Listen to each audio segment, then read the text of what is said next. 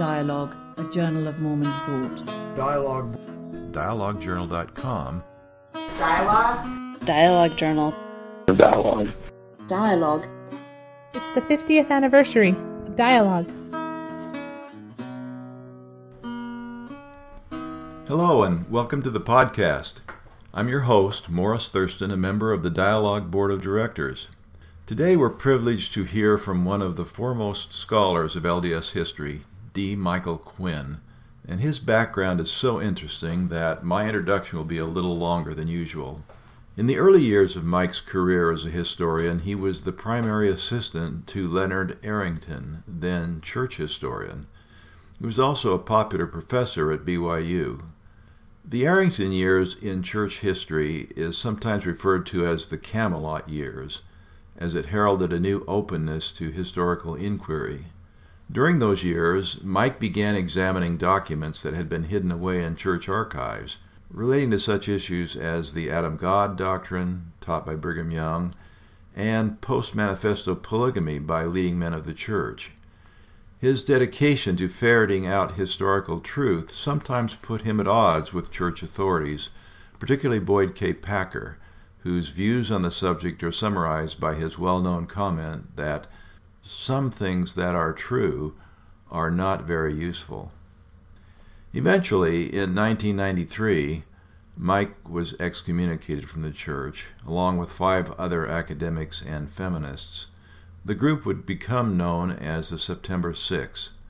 Perhaps surprisingly, while continuing to write honestly about church history, Mike has consistently maintained faith in the core principles of the gospel, and on some issues, it is not uncommon to hear Mike defending the church against its critics. Ironically, many of the historical bombshells in Mike's books and articles that worried church leaders back in the day have since been acknowledged formally by the church in its series of gospel topics essays. Mike has received many honors and awards through the years. Several of his books have won the Mormon History Association's Best Book Award. Last year, that association gave him the Arrington Award for Distinguished and Outstanding Service to Mormon History, which is the equivalent of a Lifetime Achievement Award. My favorite of all of Mike's books are his Mormon Hierarchy series. It is a great resource for facts concerning the leadership of the church from its earliest days to the present. Just published a few months ago was the long awaited third volume of the Mormon Hierarchy trilogy, subtitled Wealth and Corporate Power, and that's what Mike will talk about today. Before we begin our podcast, let me ask you to please remember that dialogue depends on the generosity of its listeners and subscribers to keep it financially viable. You can visit us at dialoguejournal.com to make an online contribution. Thank you for your support. And now to our podcast featuring D. Michael Quinn speaking to a gathering of the Miller Eccles Study Group in Orange County, California.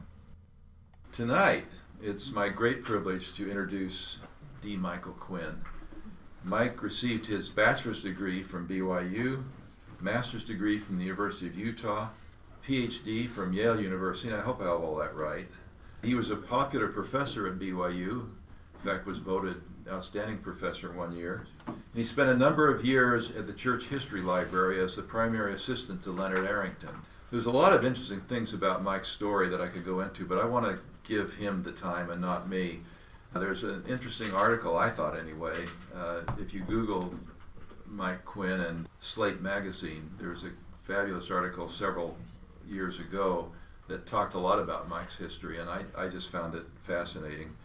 Of the many books that Mike has written and articles, I think my favorites are his Mormon Hierarchy series. And I remember buying these years ago and just devouring them. And I look at them now and I think, I don't think I could read anything that heavy anymore. But one was called Origins of Power, and the second was Extensions of Power. And I do recommend these to you. This one, by contrast, the one that he just published, is a thin book, right? thick, for, thick for most of us, but I actually recommend reading these two first. This should be very interesting, and it's called Wealth and Corporate Power. So that's the subject that Mike will speak on, and without further ado, I'll turn it over to him.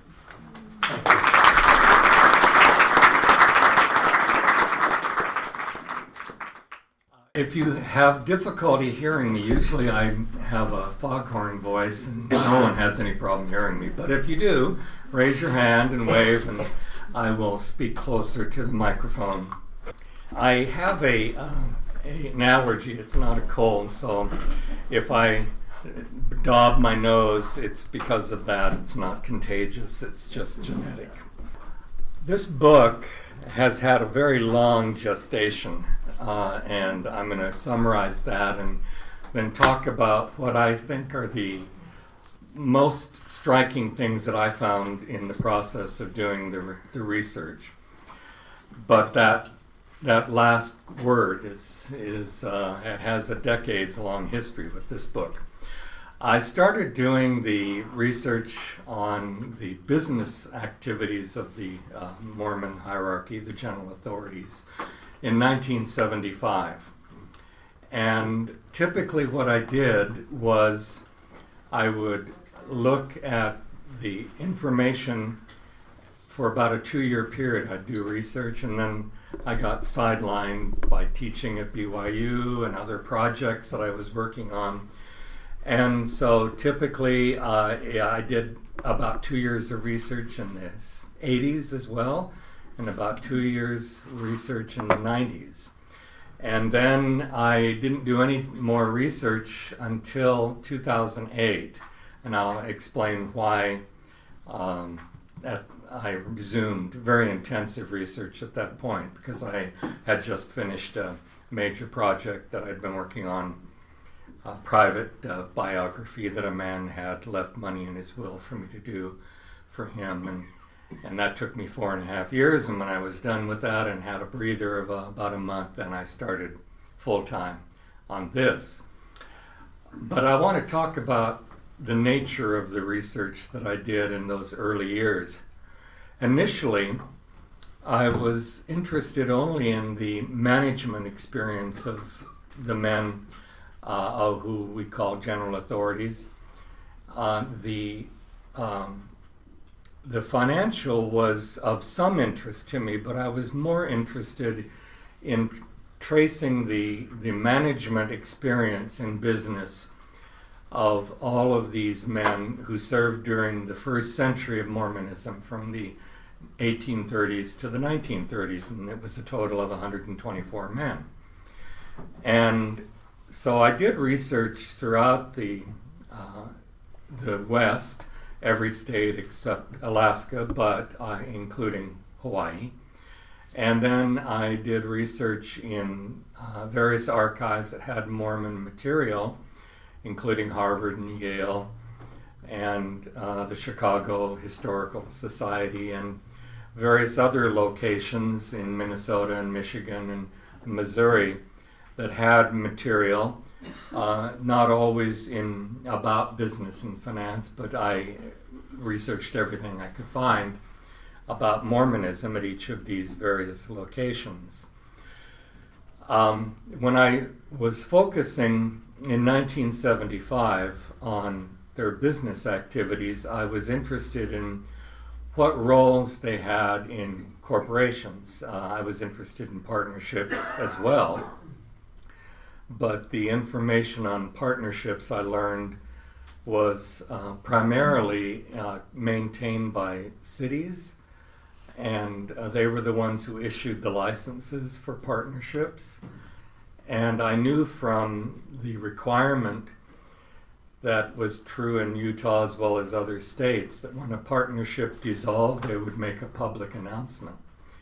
And, then, and so you would have announcement in the newspapers that the partnership of so and so and so and so has been dissolved as of this date.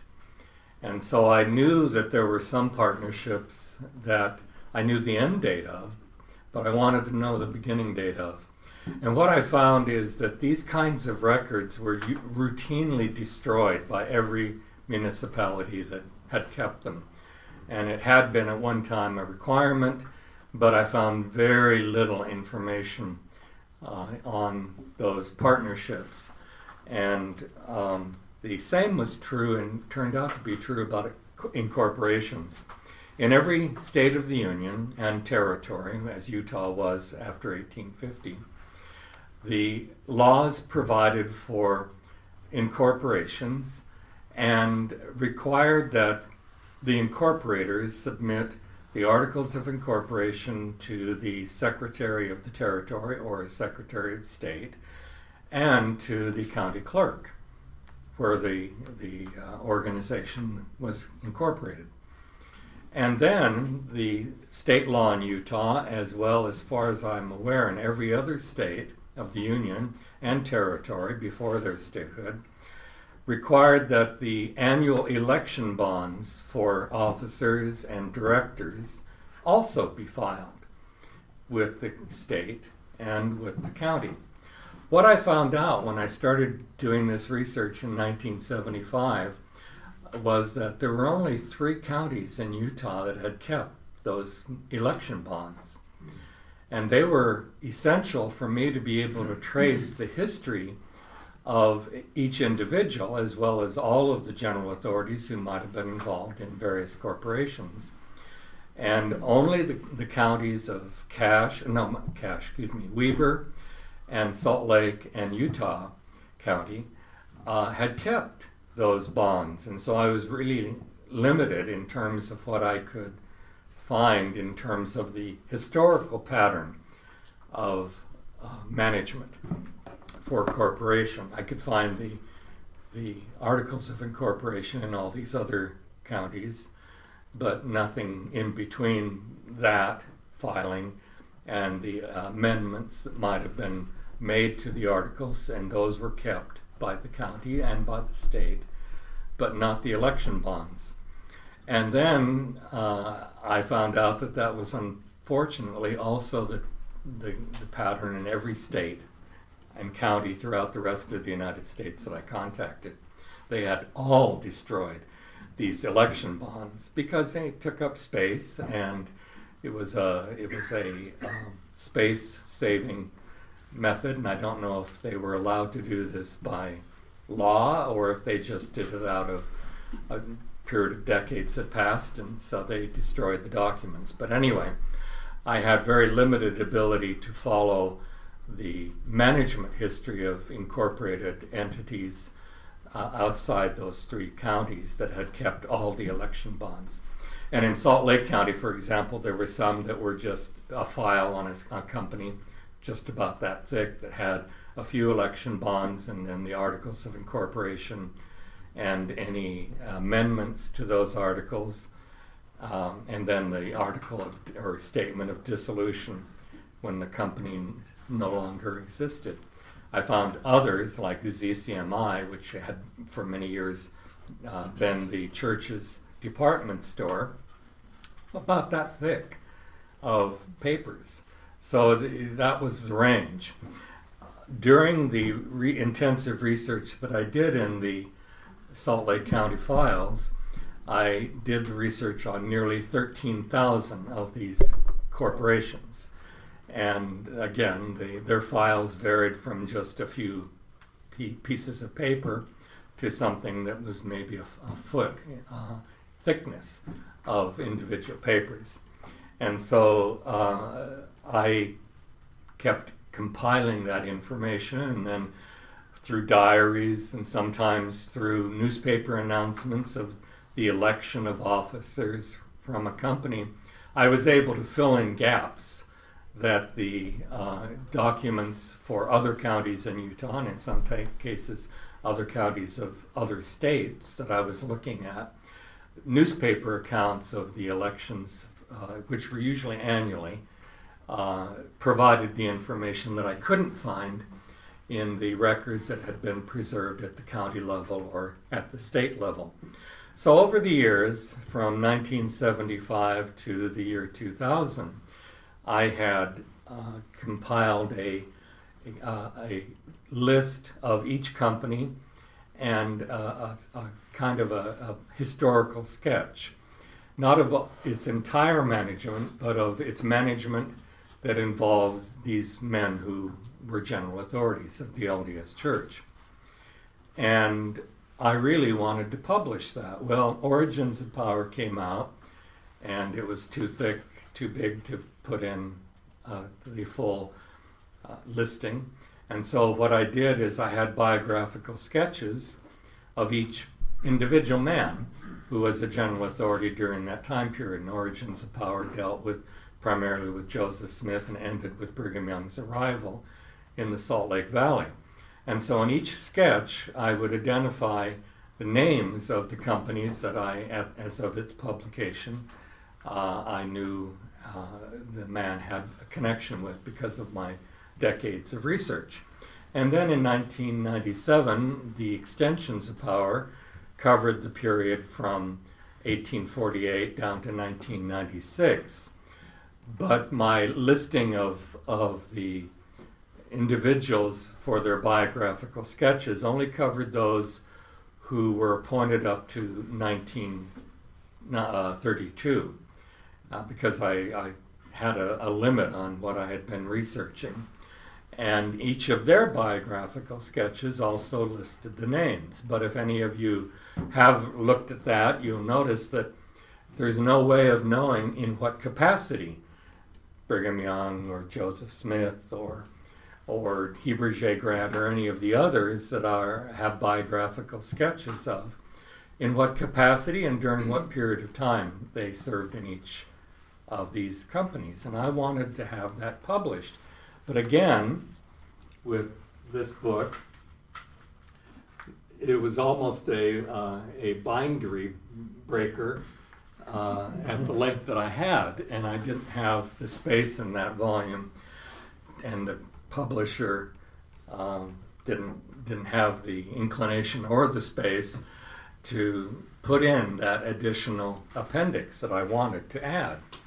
And at the time, when I, I wrote a paragraph, or not a paragraph, excuse me, a, a chapter about business and finance for that second volume on extensions of power, and I mentioned in there that I'd identified 900 companies that involved the general authorities during up until that point.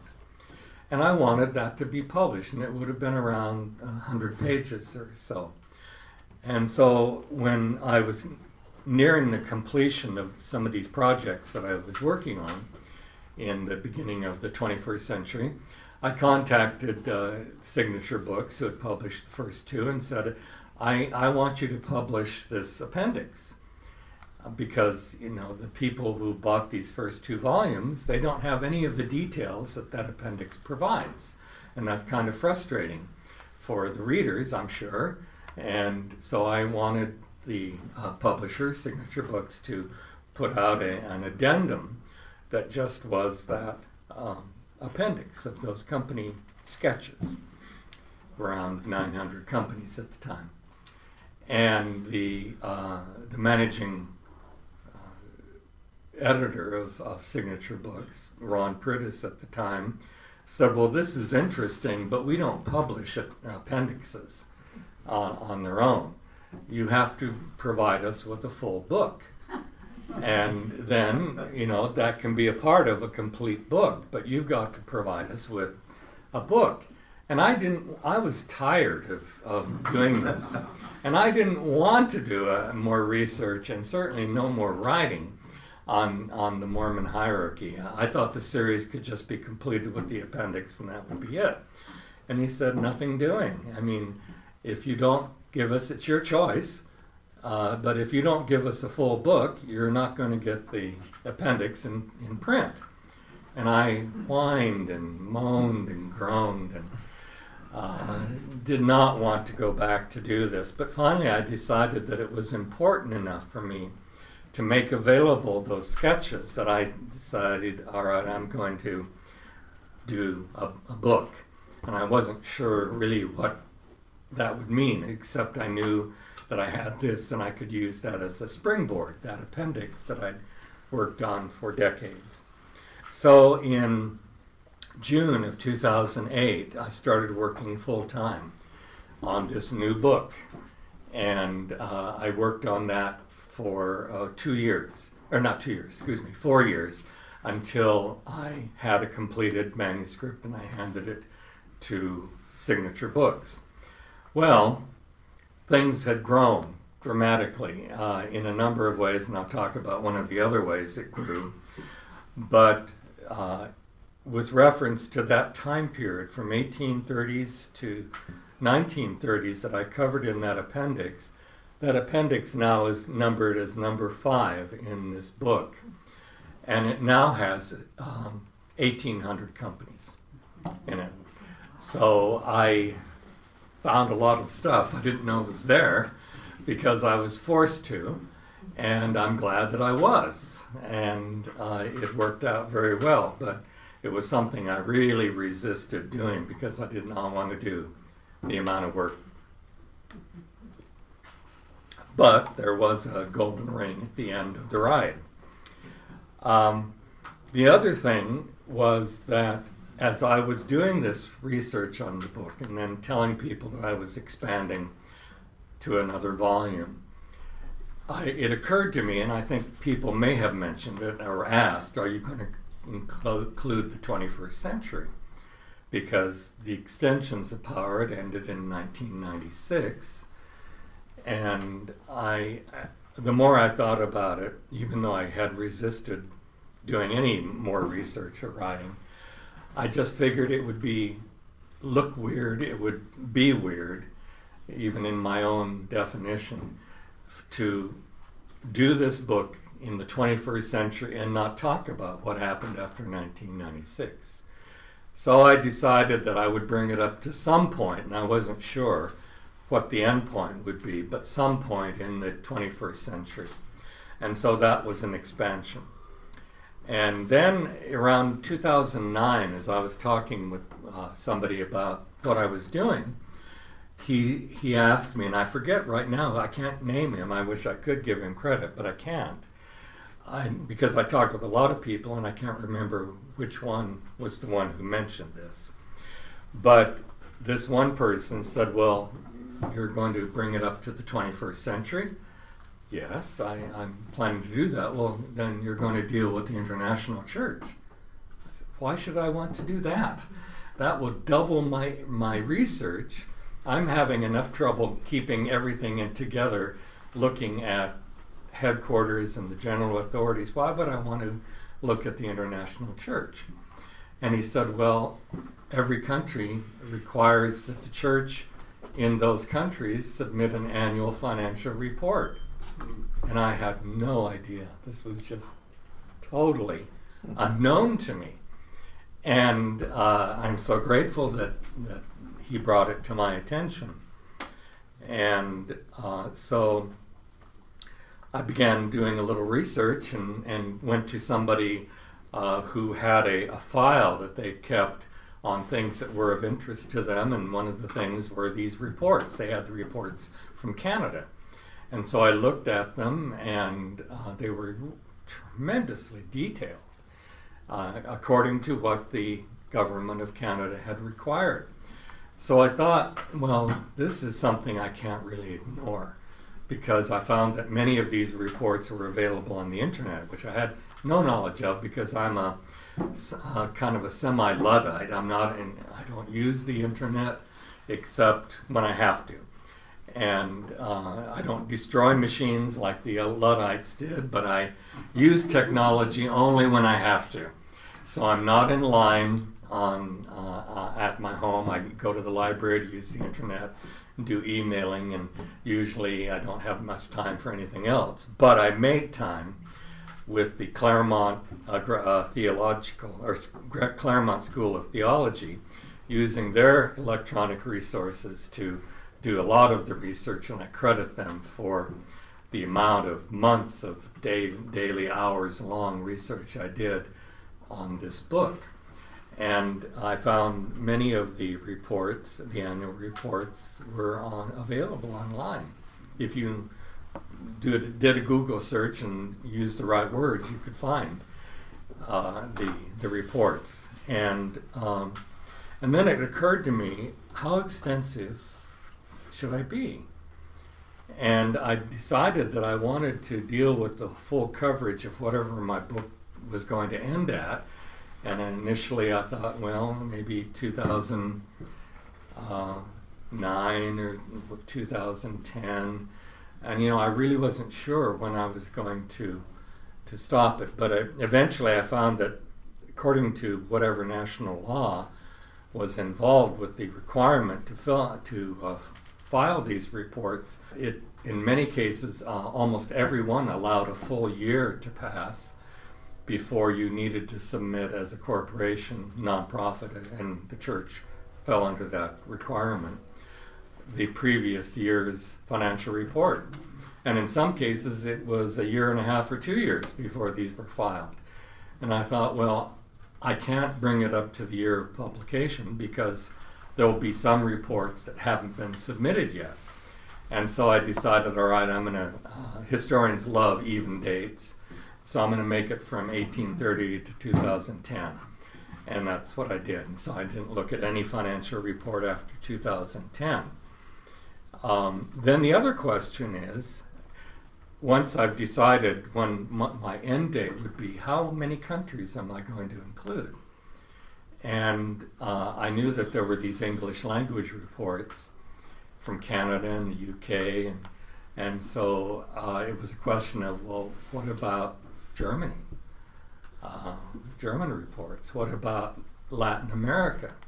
Many, many uh, countries have vigorous, large populations in Latin America. But then it occurred to me that I would either be depending on somebody else's expertise as a translator or using a, uh, Spanish language because I have a kind of a street knowledge of Spanish, even though I'm half Mexican.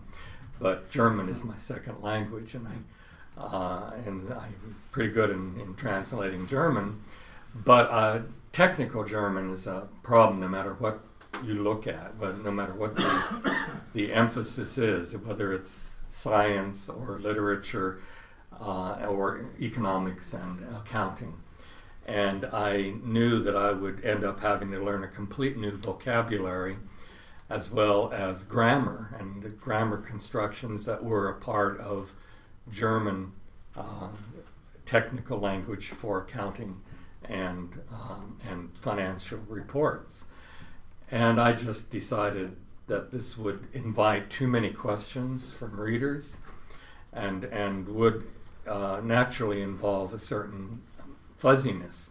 Did I get these, or did my translator, whoever I had reading Spanish reports, or German, or French reports, or even Japanese, um, did they get it right? And I wouldn't know. I would have to depend on the skill of the person I asked to do it in each language, and I decided that that would be a quagmire that I didn't want to get into. So I decided to only deal with the English language reports. And I have them from six different countries from New Zealand, Australia, the Philippines, Canada, uh, the UK, and um, I'm on Tonga, seven, uh, six countries. Uh, and then there were others I tried to get the reports from and was unsuccessful. I contacted the Hong Kong uh, in uh, part of the government that is in charge of these reports. It's a, a special district uh, of the People's Republic of China, and the reports are both in Mandarin and in English. And I contacted them and said I'd be willing to pay for the photocopying and shipment of these, and they said, "Oh, you know, send us the uh, proper amount of money, and and we'll be glad to send them to you." So I got the report, and uh, it was called a financial report, but there was almost nothing in there financial. And I just I compared this to what I'd gotten from all these other countries, and I just I, I couldn't use it as a, a point of comparison. And then uh, I contacted uh, other countries like Union of South Africa, or well, that's the old name, the Republic of South Africa. And they had received only one report from the church, and they put a, a, portion of its re, of its figures and the amounts online. And I said, well, I'd like to see the report, the full report. And for whatever reason, I don't think it was a privacy law, they said nothing doing. And so I ended up with commenting in a paragraph in the book about the Republic of South Africa and what the one available report uh, indicated. And then uh, I was very interested in Nigeria and Ghana because their reports are in English. And the combination of those two countries, there are more than a million members of record uh, of the LDS Church in those countries. And so I was very interested in what, what their financial reports would say. So I contacted the com- government office that dealt with commerce and financial reports, and and they said, "Oh yes, you can you can order those, and and uh, but we're not the office. You need to contact." And they so they gave me both Nigeria and Ghana gave me other email addresses of the country of within the governments of each country that I should contact. So I contacted those, and they said, "Well, I." Each one of them said, "I don't handle this. You're going to have to go to this other." Uh, division of our country to get those reports. Well, they were sending me back to the one I'd contacted originally. And in both countries, I was, I was a ping pong ball going back and forth within their bureaucracies, and I never could get anything uh, from either of, of them. So I just had to shrug and say, well, I can't do anything in Africa. Uh, I can't comment uh, in any kind of detail aside from that one report from the Republic of South Africa. So the kind of comparisons that I was able to do involve only those six countries that I mentioned. And then I, I want to talk about what I think were the, in many ways, the most surprising things that I found in my research and when I pulled all my research together in, in writing it. And one of uh, those things has to do with the financial compensation that the general authorities uh, received over time, historically. And initially, during the first years of, first decades of the existence of the presiding quorums or the general authorities, there was no salary system. There was provision in the uh, early pardon me, the early revelations for providing financial support. And in fact, the phrase in the revelations is the laborer is worthy of his hire. But uh, it was a happenstance basis. When the missionaries, uh, who were the apostles in many cases initially, went to England or Scotland or Wales, uh, they went without purse or scrip, meaning that they did not have money that they carried with them.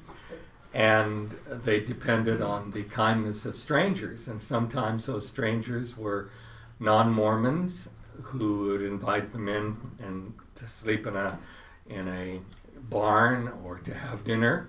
Other times they were already converted members of the church.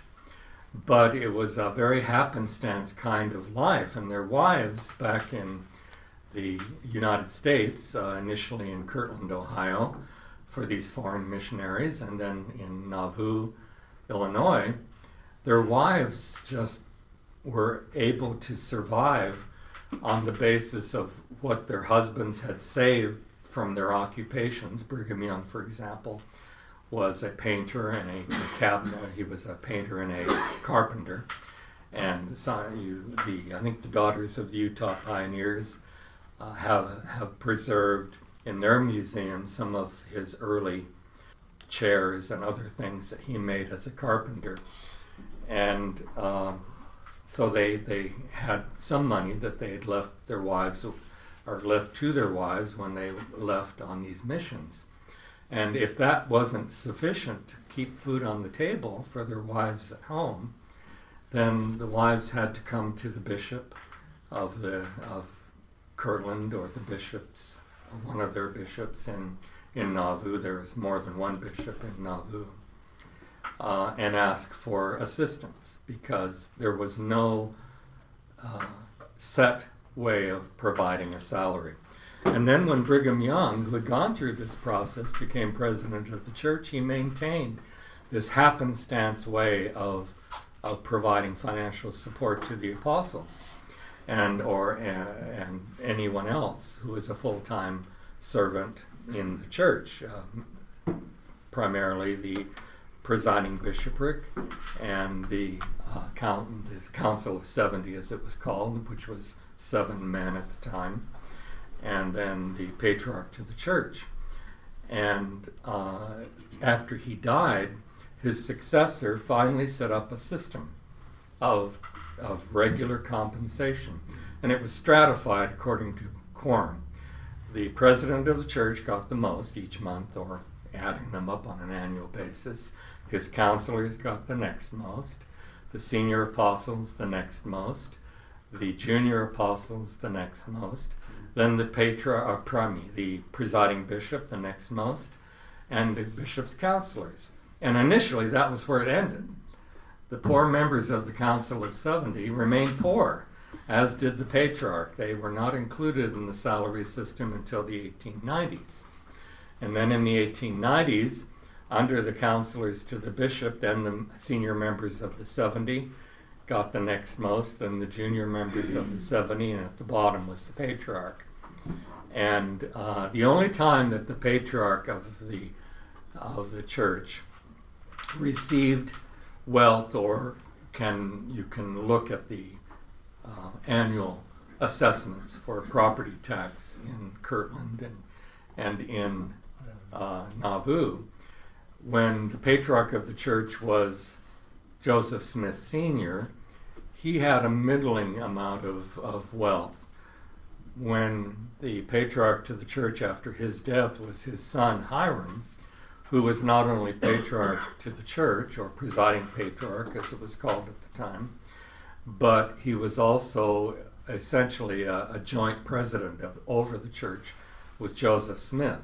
And he had a, uh, a wealth you know, on an annual basis, uh, according to the assessments in Nauvoo, that was um, much higher than the apostles. That ended with Hyrum Smith's death. And from that time forward, the patriarch of the church, by whatever measure you look at, economically, financially, was always at the bottom of the, the financial uh, support that the, all of the other general authorities received. And this stratified system, although it was expanded to include the 70 and the patriarch in the 1890s, it continued down to the 1960s to be stratified according to your status in the hierarchy or the presiding quorums. And then it ended being stratified under the presidency of David O. McKay. And he made the compensation equal so that from 1966 onward to the present, the president of the church receives what's called a living allowance. Uh, outsiders and maybe even some within the church community would call this a salary, but the preferred term is allowance or living allowance, is uh, standard and, un- and equalized so that the most junior member of the presiding quorums receives the same monthly check in, in amount as does the president of the church. Now, for a period of time, there were additional supplements to this, particularly the, um, the amounts that a director or an officer of a church company received. And I'll exclude uh, Heber J. Grant from this because he was always an avid businessman. Uh, as much as 65% or more of his income came from corporate sources, uh, not simply from his, his uh, allowance as president of the church. But his two successors had not been avid businessmen. George, I mean George Albert Smith, and then David O. McKay, and they ha- did receive significant uh, additional amounts of money from their their uh, role as officers or directors of church owned companies. Uh, some of the authorities also were directors of, of non church companies like Union Pacific or Western Airlines. But um, those were few and far between. Most of the uh, money from uh, directors' fees or officer fees were coming from church owned or controlled corporations. That ended for the first presidency in, in the 1970s when Spencer W. Kimball said, The church has grown too large for me and my counselors to be diverted from its responsibilities for stakes and boards with these other corporate opportunities. And so they withdrew from almost all.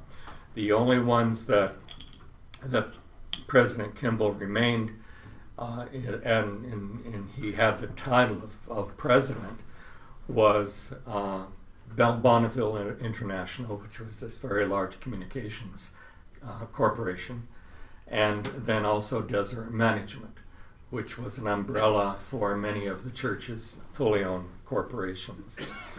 And then in 1996, uh, the growth of the church was such that the uh, apostles, who had been very active in corporate leadership up until that point, were no longer involved. And so the supplemental income that corporations provided to some, but not all, of the general authorities above their monthly living allowance, that ended in 1996.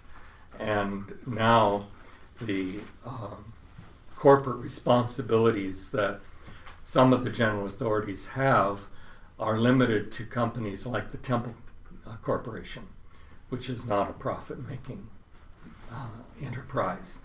It is it's clearly an ecclesiastical corporation and uh, would not have a, a, profit base to give significant uh, fees to those general authorities who have been directors of that company.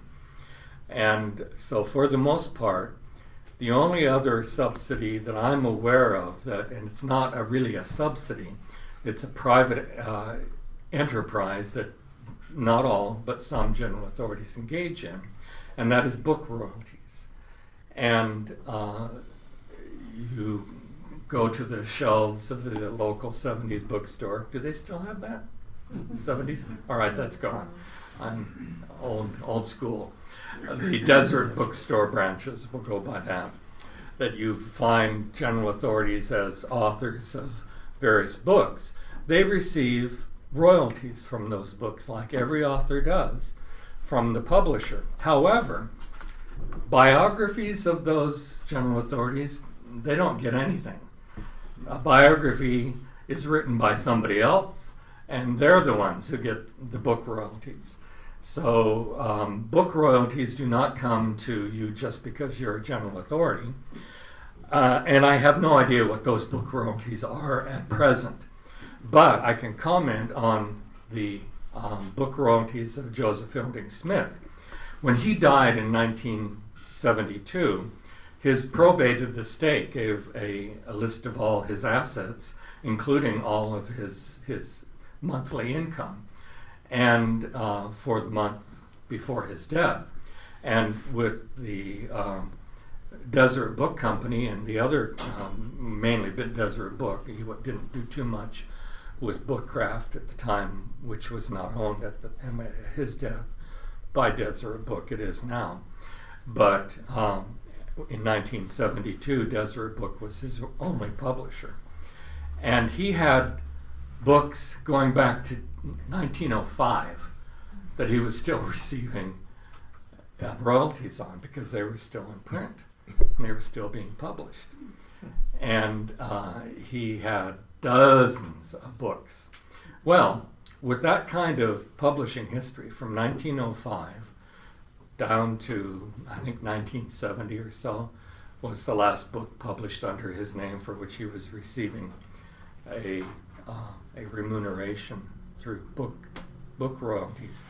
His six month check, because it was paid every six months, it happened that it uh, it had not yet been deposited and uh, in, into his uh, ownership and, until he died, and so it was a part of his probated estate. And for during that six month period, his total revenues that year for that six months was $6,000. So an annual of $12,000 más o menos, uh, because it would depend on the number of copies of his books sold, was what he was making in 1972. Now, um, the, the value of the 1972 dollar is around uh, at this in 19 or pardon me 2010 around four dollars. Uh, each dollar in 1972 has the purchasing power in 19 2010 of around four dollars and maybe a little bit less. So forty-eight thousand dollars in the 21st century is a significant supplement, but two things to consider. Very few of the general authorities have as many books as he had, dozens of books that he was receiving royalties on. So I think it would be fair to cut that in half at the most, uh, even for best-selling general authorities, and say, all right, no more than around twenty to twenty-five thousand dollars for the most uh, published general authority in the 21st century. Um, that's uh, uh, for me. That's a lot of money because I've always I'm come from working class blue collar family, but the amount in, that that could pay for is relatively small, and you couldn't live on that alone. And so the supplement that book royalties provide to the current members of the general authorities could be significant if they've written a lot and published a lot. If they haven't, it's if not meaningless, it's it's modest. So these men are not in it for the money, and that's another remarkable discovery I made, primarily because of the uh, financial reports given by the church in other countries. In 2014, you may have read the uh, Salt Lake Tribune or its reprints of that had photographs of the pay stubs of a member of the Quorum of the Twelve as of 1999, and also had a, photogra- a photograph of a letter written in 2014 in which stated that the uh, living allowance of all the general authorities was being increased as of 2014 to $120,000 annually. So that the president of the church and the newest member, most junior member of the 12 or of the general authorities, uh, serving full time at that at that point was receiving $120,000 as of 2014. Well, the report from Canada required that, as in other reports from elsewhere, but I select Canada, uh, it required that the report specify the highest salaries paid to the employees within the church. And these are bureaucrats. I mean, the preferred term uh, at church headquarters is these are church administrators to me, they're bureaucracy.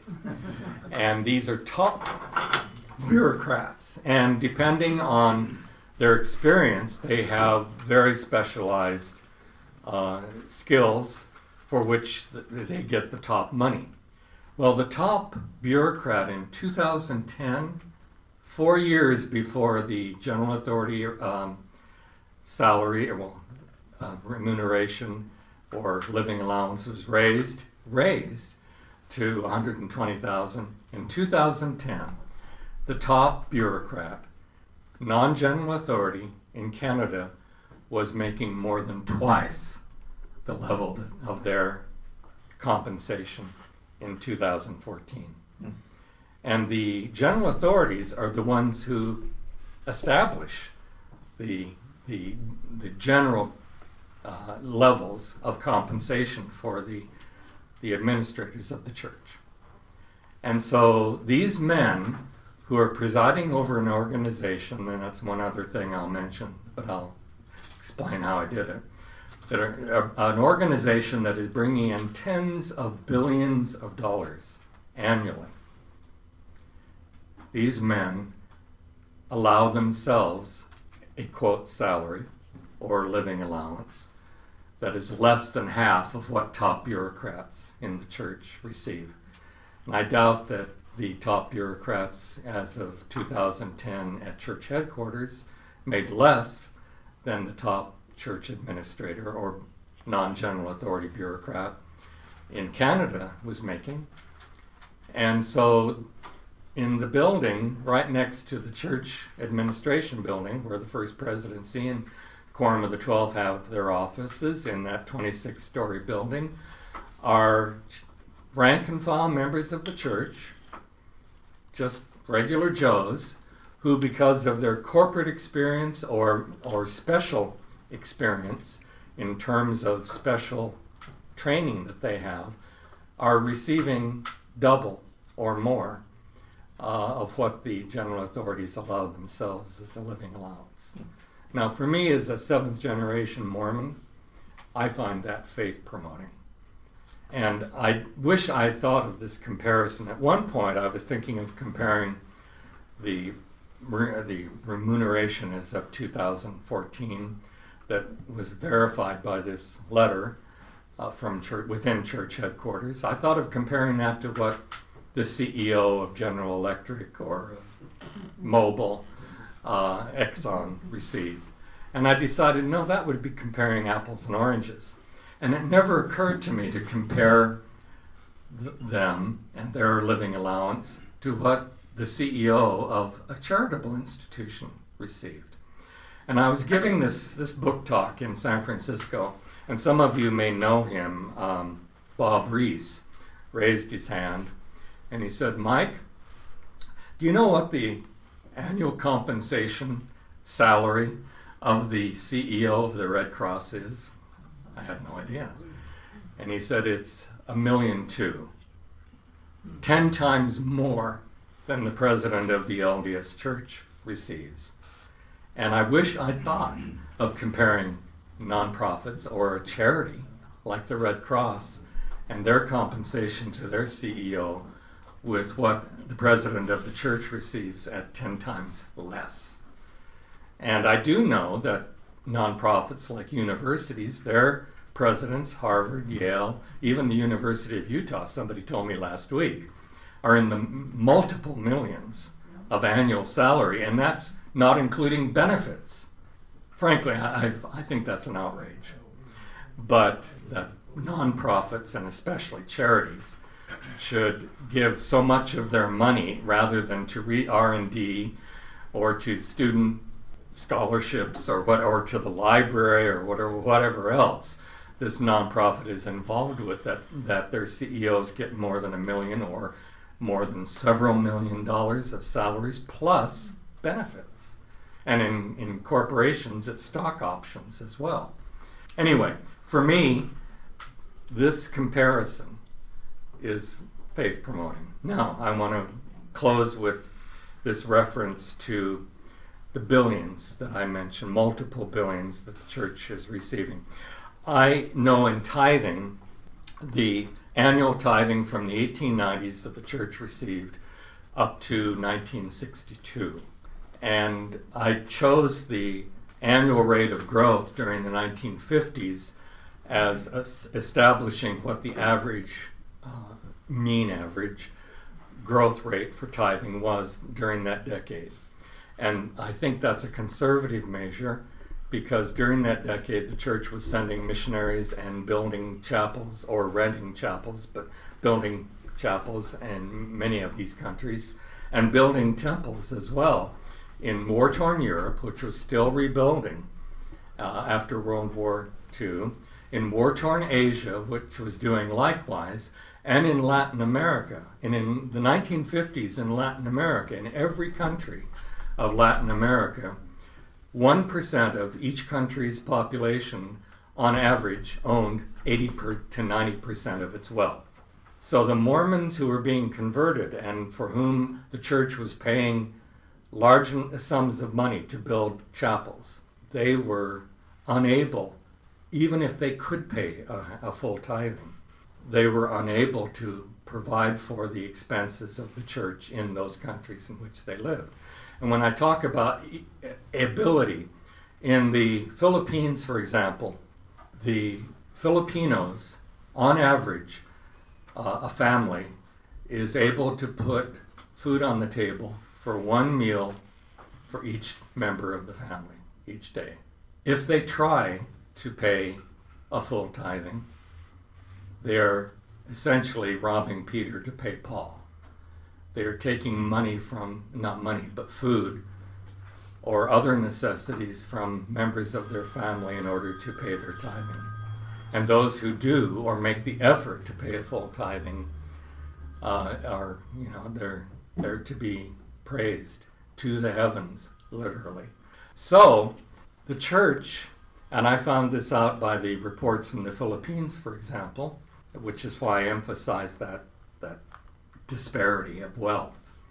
In the Philippines, the church pays, according to their financial reports, 95 to 98 percent of their expenses that the tithing of their Filipino Mormons cannot pay.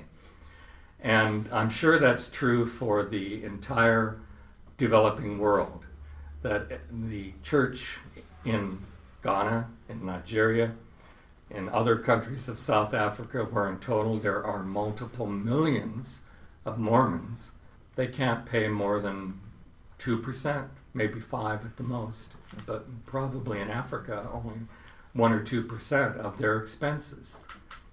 And in Latin America, it would have to be the same as it is in, in the Philippines. And even in a country like England, where the church has had a significant presence since 19, or pardon me, 1837, I found that in the year 2006, LDS headquarters in Salt Lake City gave them nearly $1 billion to supplement their expenses that their tithing within that country could not pay. Now, you apply that throughout the world to other industrialized countries, and you begin to get a picture of where the church's money is going. It's not going to City Creek in Salt Lake City. That 1.5 billion is a drop in the bucket, literally. The vast amount of the billions that the church is spending does not go to a paid ministry. Those of you who have been and are or are bishops or stake presidents know that. And they're not they're not pay, you know allowing the general authorities to have golden faucets in their bathroom which is true of many of the dictators throughout the world and maybe some of the billionaires in the United States. That money is going to the rank and file, both in the United States, in Canada, and throughout the world. And even in Canada, which is the least dependent on LDS headquarters, I found that one year they uh, received 6% of their expenses paid by Salt Lake headquarters. Uh, some years they had no no uh, supplement that was given to them by LDS headquarters, but they're not quite able to pay for all of the expenses every year uh, uh on the basis of their tithing. So these are the things that I found that I find um, fascinating, and these are the things that I've emphasized in the book, as well as a lot of other stuff. And now, with that, any questions? Yes.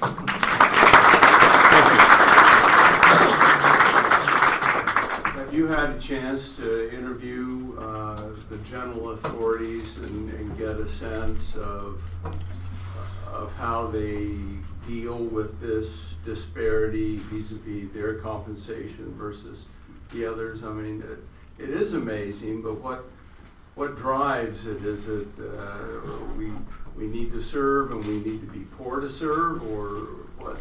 Well, um, I can't. I, I don't feel at liberty to identify this current member of the of the twelve, but I've talked with uh, members of his family, and when he accepted his uh, calling to be a general authority, his income dropped by 60%.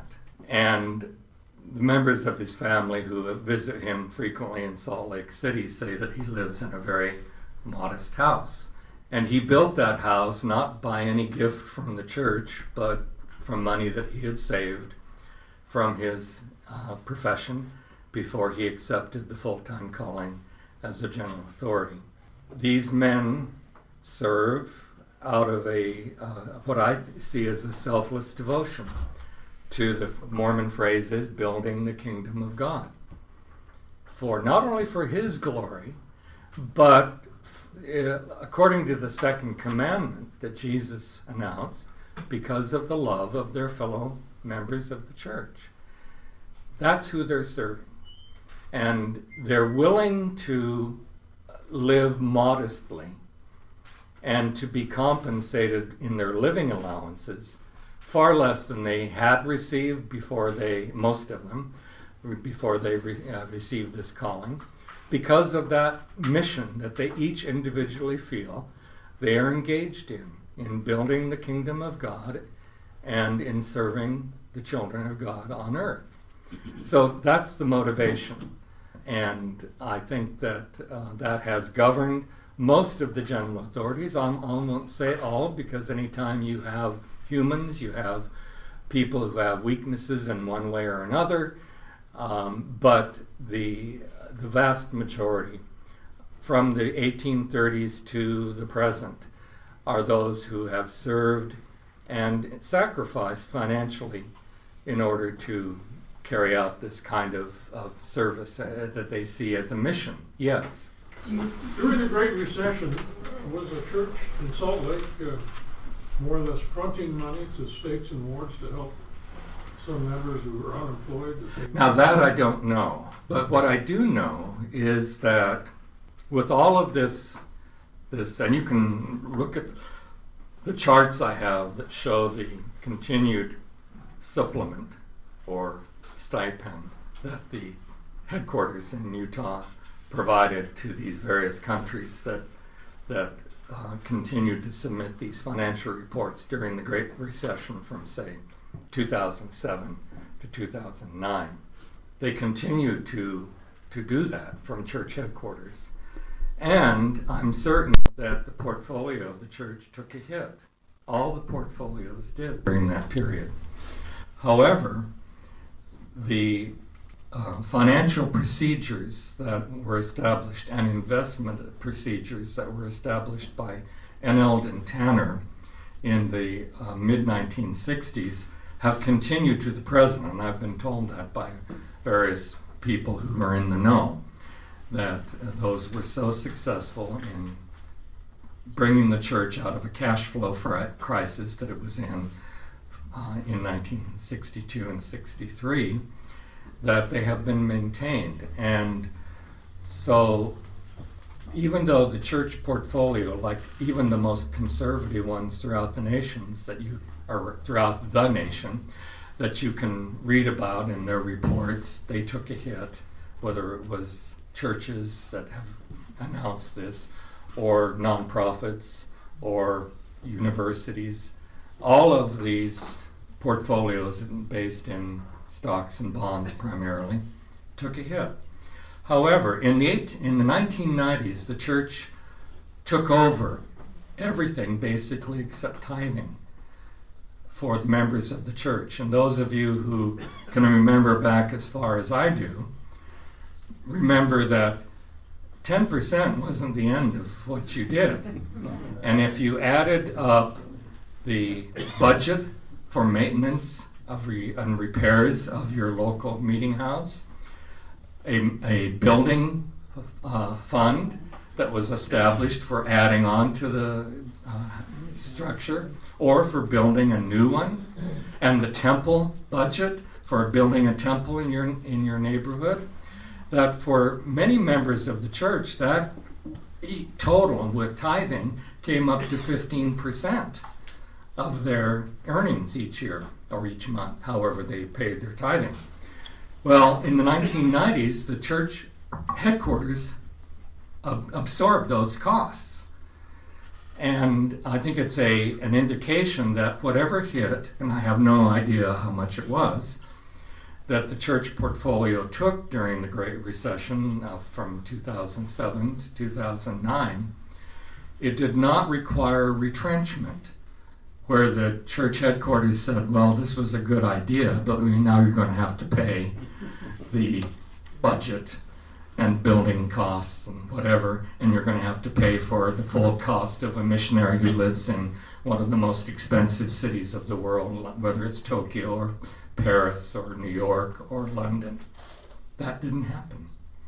So the church had enough of what used to be called, and it may still be called, a reserve fund that uh, of the combination coming from its annual tithing receipts as well as from its commercial income, that there was not enough of a buffer to ride through that those years of the Great Recession and not have to, to retrench and call again upon the members of the church to pay that additional 5% uh, or more that they had previously been expected to pay for these other, well, they're not incidentals, but these other categories of donations that uh, are no longer required. That's all I can say about that issue. Yes, now in the red shirt. Do you have an Yes. right now, maybe, maybe it's in the book, do you have an estimate of what the annual income is and what the assets of the church are? All right, now those are two questions. I'll deal with the second one first. The assets of the church, that is a difficult nut to crack in the sense that, as Gordon B. Hinckley frequently said during his um, counselorship and his presidency, the church has a large number of assets, but they're money consuming. They, it takes money to build a chapel, it takes money to buy the land on which a chapel is built. It takes money to build a temple, and then you have all the maintenance, which the church has been absorbing since the 1990s. And so, what is really significant is not the total assets, but the total net assets. And I don't have that information. I can't answer that, except that anyone who talks about how much land the church owns in California or how much it owns in, in um, Salt Lake City or Utah. Uh, in Nebraska, the church is the largest um, private ownership uh, in the state of Nebraska of land. It is likewise the largest private owner of land in the state of Florida. And I assume that's also true in Utah, but I haven't seen the reports that indicate that. But remember that until a, a building is built on land, it's taxable because it isn't being used for a, a religious purpose. Once there's a building on it, yes. If it's a building for worship or if it's a temple, which is also exempt, then they don't have to pay taxes. But until that happens, undeveloped land is taxable. And then all of the lands that are used for church farms and for church recreational facilities, and I talk about those, are, depending on state laws, are taxable and non taxable. It depends according to your state what, uh, what exemptions that state allows. But um, I can't state what is the net assets of the church. In terms of its income, I can with more uh, ability. I, again, I said that I depended on the 1950s annual increase, which during that decade uh, was averaged, uh, mean average 12.9% each year. And I applied that to the uh, year 1960 to 2010. And I have a chart in there showing what that annual rate of growth would mean from the amount that I know was uh, received by the church in, in tithing in, 2000, in 1960 because I had the presiding bishops' reports for that year. And then I tested to see if it was as conservative a measure as I thought for the reasons I mentioned in terms of the kind of uh, commitments the church was making in the 1950s throughout the world. And I found that the actual tithing received in 1961, which I had uh, reference of from, from annual reports, was significantly less than the table that I had created and projected. And 1962, likewise, significantly less. So I think that type of projection, although it does not allow for things like the Great Recession, it's a straight line uh, extrapolation or progression, projection, but um, I think it's conservative. And by that uh, measure, in the year 2000, the church, by those measures, received 33 billion with a B dollars in tithing. And then on top of that is the commercial income, which is from its for profit businesses and its portfolio of stocks and bonds. And um, the reports that I've seen for 2000, pardon me, for 1900 and 1902 showed that commercial income accounted for nearly 18% of the church's total revenues each year. In 1928, the reports show that commercial income accounted for nearly 30% of the church's total revenues. In the 1960s, in the mid 1960s, and in the mid 1970s, N. Eldon Tanner, who was the counselor in charge of church finance, told reporters for two financial magazines that tithing brought in about half of the total receipts of the church annually. And so I, by that, understood that the, the meaning of that was that commercial income brought in about 40 to 45 percent. Well, if you apply any one of those standards, 19, early 1900s, 1928, or mid 1960s to 70s to the 2010, you'll, you'll add 10 to 15 billion dollars in commercial income of various kinds on top of the 33 billion projected uh, in tithing. So the church is immensely wealthy in one sense, but it is pushing out in expenses throughout the United States, throughout the Canada, and throughout the developing world, as well as the industrial world like the UK. Billions and billions of dollars annually to support the programs and building program of the church throughout the world. So, my uh, position is that even though some, and have expressed this privately and publicly, members of the church feel uncomfortable, if not um, very critical, of the church spending $1.5 billion on a mall in Salt Lake City. That has to be put on into context with the entire financial um, view that I, I have arrived at, and also in context with the, the fact that in one country in the 21st century, an industrial country, uh, the church gave half a billion dollars to that country to support its programs.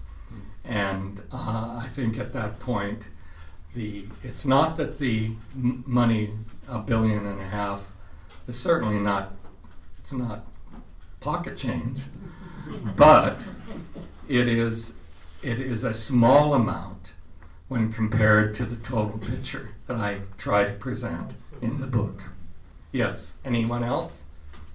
Yes. Um, curious because you were talking about trying to figure out what would be a good comparison. You hadn't thought about charitable organizations, but of course, the thing that occurs to me is the possibility of uh, other churches and their hierarchy and making that comparison. I don't know whether there's data or whether you thought about making that comparison. No, I mean the Catholic hierarchy will allow that to slip out of their hands when you pull it out of their dead clutched hands. Um, and that is true of almost every other church. Uh, there is no requirement for nonprofits of any kind to uh, in the United States to state their income that comes to their CEOs. And I, you know, I don't know on what basis uh, Bob Rees gave me that information about the CEO of, of Red Cross, but I think it's probably a voluntary disclosure. And many non-profits I know do that. I mean, for example, universities are non-profits, and yet because they uh, are so much in the public eye, voluntarily they they they in most cases tell their board of trustees, and that is released in an annual report by Yale, Harvard, and University of Utah of what the the uh, financial salary is of the the president of those universities. Pardon? And the football coach. And fo- football coaches. Yeah, who sometimes make more than the presidents of the universities, which I think is another scandal. But anyway, uh, questions? Uh, yeah, um, I, I'm wondering, you, you've got, you've got a lot of disclosures from, um, other countries, English-speaking company, or, uh, countries, and, and how much the church is, you know, this annual report. So in the United States, uh, we don't have an annual report. No. And why do we not have one, and why does the church not, not, They used to. not show, you know, what it is that we're doing? Okay, the annual reports were uh, on a regular basis from 1915 to 1959. And the April conference of 1959 was the last one. And only the very first year did the annual report cover tithing as well, tithing received.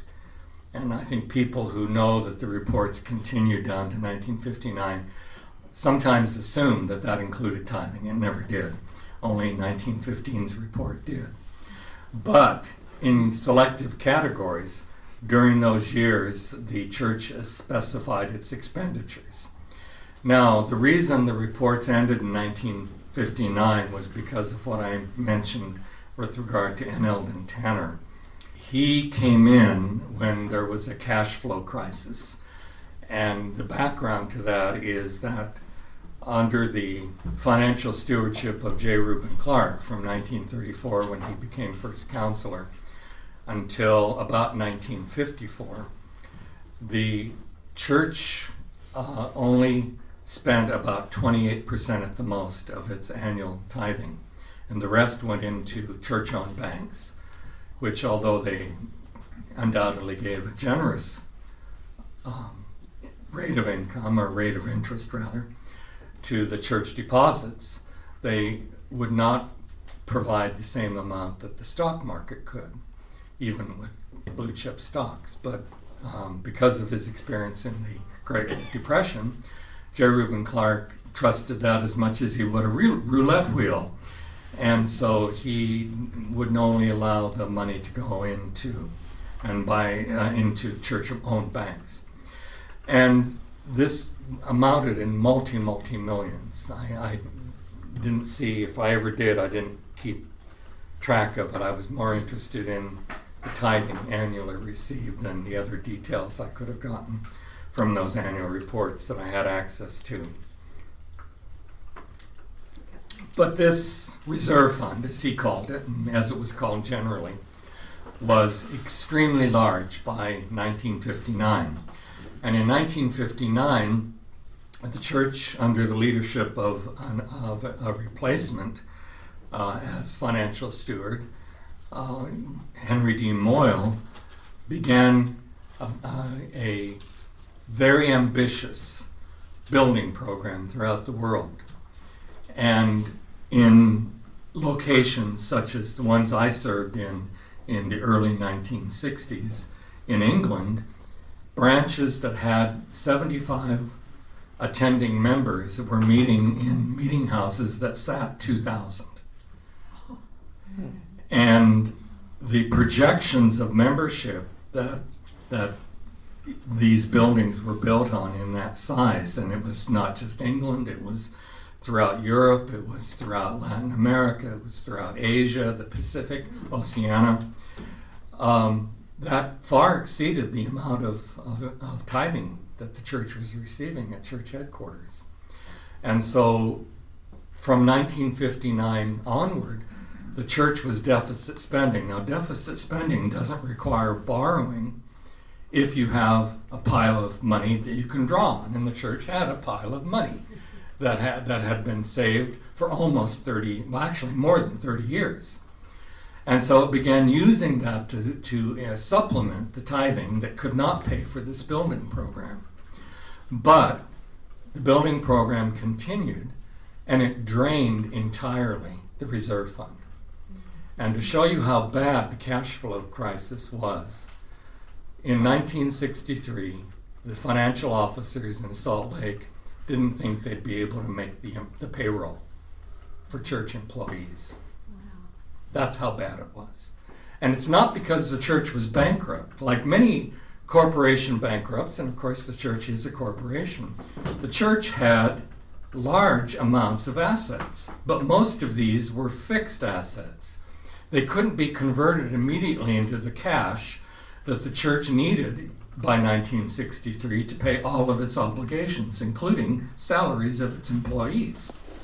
And so that was the situation the church was in when Henry D. Moyle died and he was replaced by N. Eldon Tanner, who rescued the church from the brink as a Canadian millionaire, former member of the uh, Canadian uh, government's cabinet. Um, he came in and he introduced high finance in procedures and in policies uh, to church finances.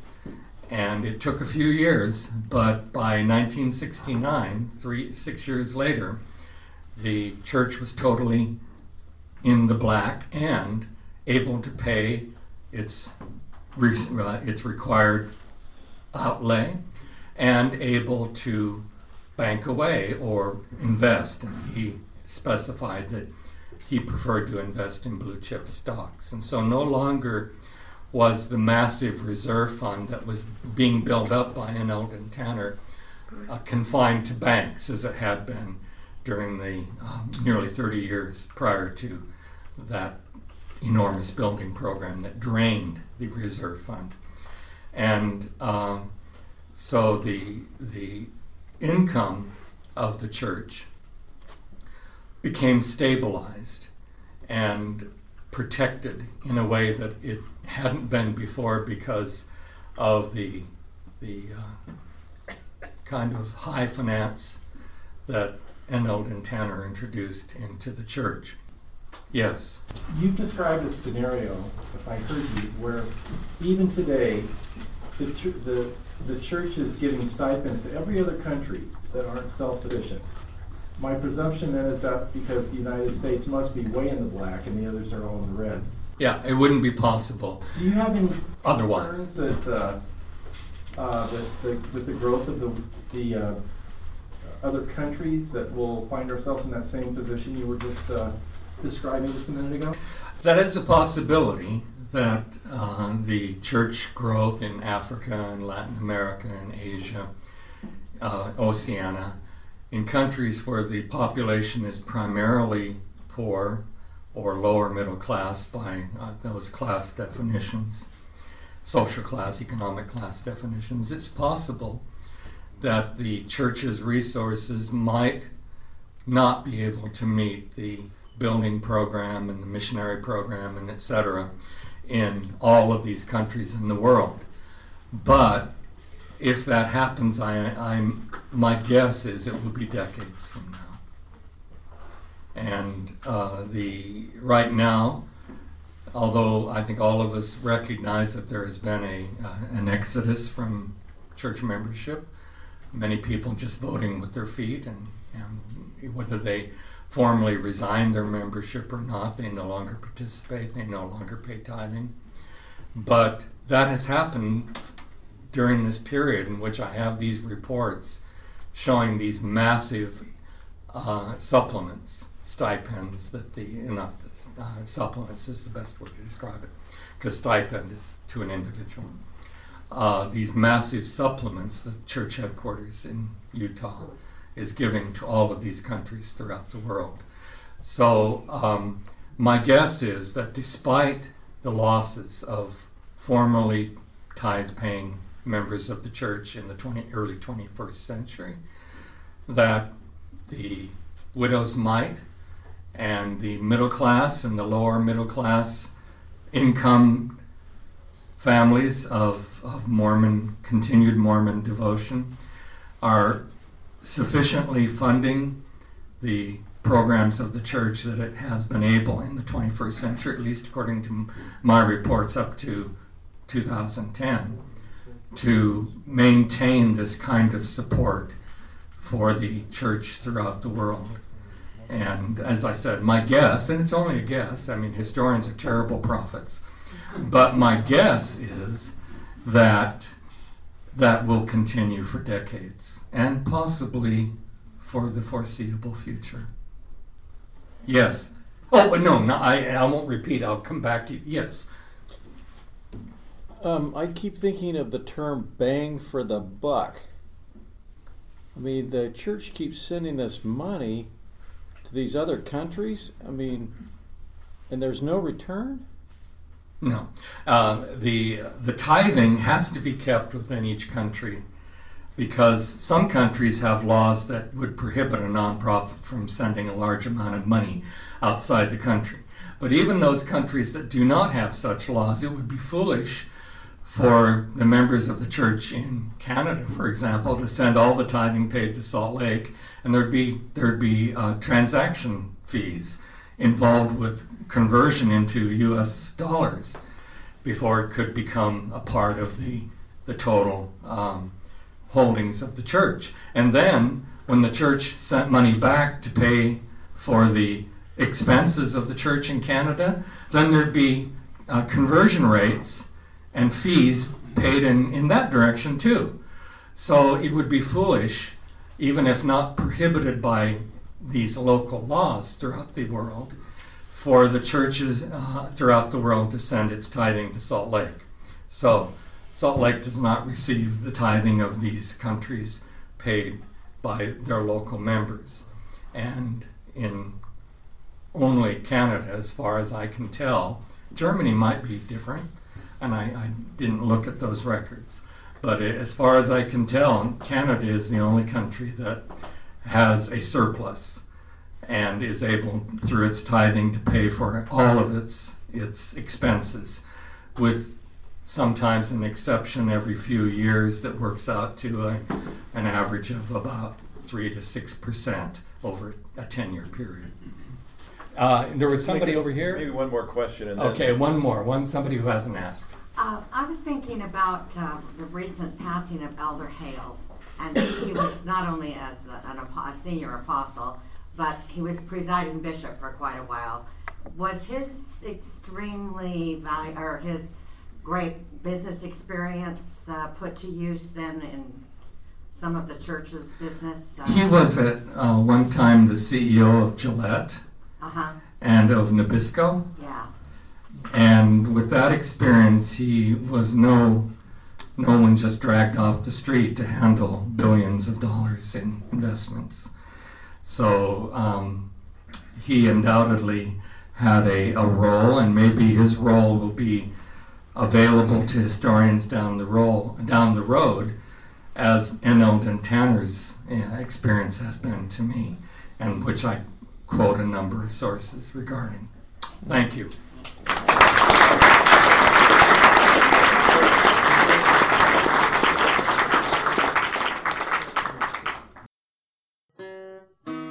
Thank you for listening to the Dialogue podcast in honor of our 50th anniversary jubilee.